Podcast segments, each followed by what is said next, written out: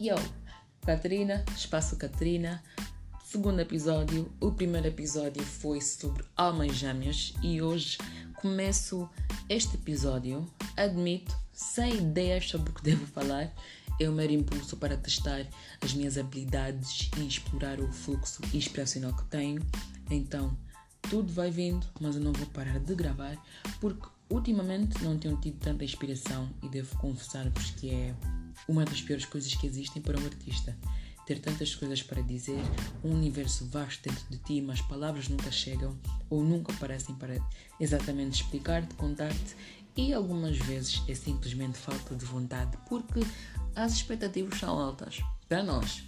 Mas hum, as expectativas são altas de mim, das coisas que faço, da pessoa que devo me tornar, e é uma beca cansativa.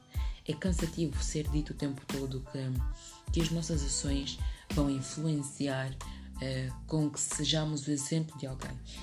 Eu, pessoalmente, não gosto de ser enquadrada como expectativas de outras pessoas.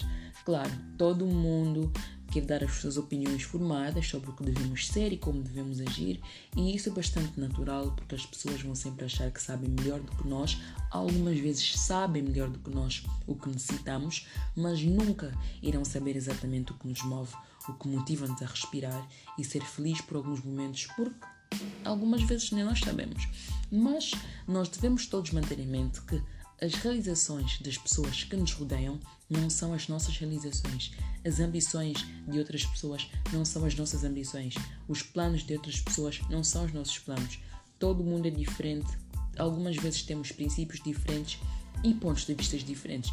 Infelizmente, as nossas pegadas são julgadas pelas pegadas de pessoas que viram antes de nós, as pessoas que esperam que nós alcancemos as estrelas, mas as estrelas são deles, não nossas. E essas pessoas esquecem-se que podemos estar a partilhar um só mundo, mas existem tantos outros para pessoas como eu que se permitem explorar, criar e viver.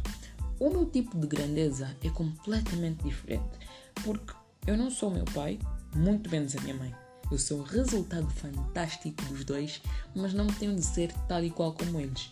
Fui criada de uma forma muitíssimo conservadora, mas de tanto querer saber mais, de tanto questionar, de tanto me sentir presa e ter alimentado a minha arrogância quanto ao não saber exatamente qual é o limite dos meus conhecimentos e não querer me enquadrar, eu me tornei no que sou hoje. Eu me tornei na mulher que eu criei. Katrina, uma mulher que sabe exatamente o que quer, uma mulher que acorda todos os dias com a decisão de querer ser livre, algumas vezes mandar lixar todo mundo e ser exatamente eu.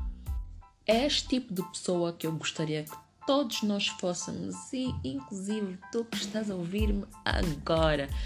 Pessoas que criem coragem suficiente para ir contra certos conceitos que os façam sentir presos, conceitos que não os vão impulsionar a atingir o nirvana, pessoas sem medo de, de, dos outros, das suas opiniões, dos olhares, pessoas livres de todas as formas para que possamos todos explorar o nosso potencial. Eu sou fantástica, tu és fantástica, todos somos fantásticos. A única coisa que devemos fazer é nos permitir que sejamos todos livres.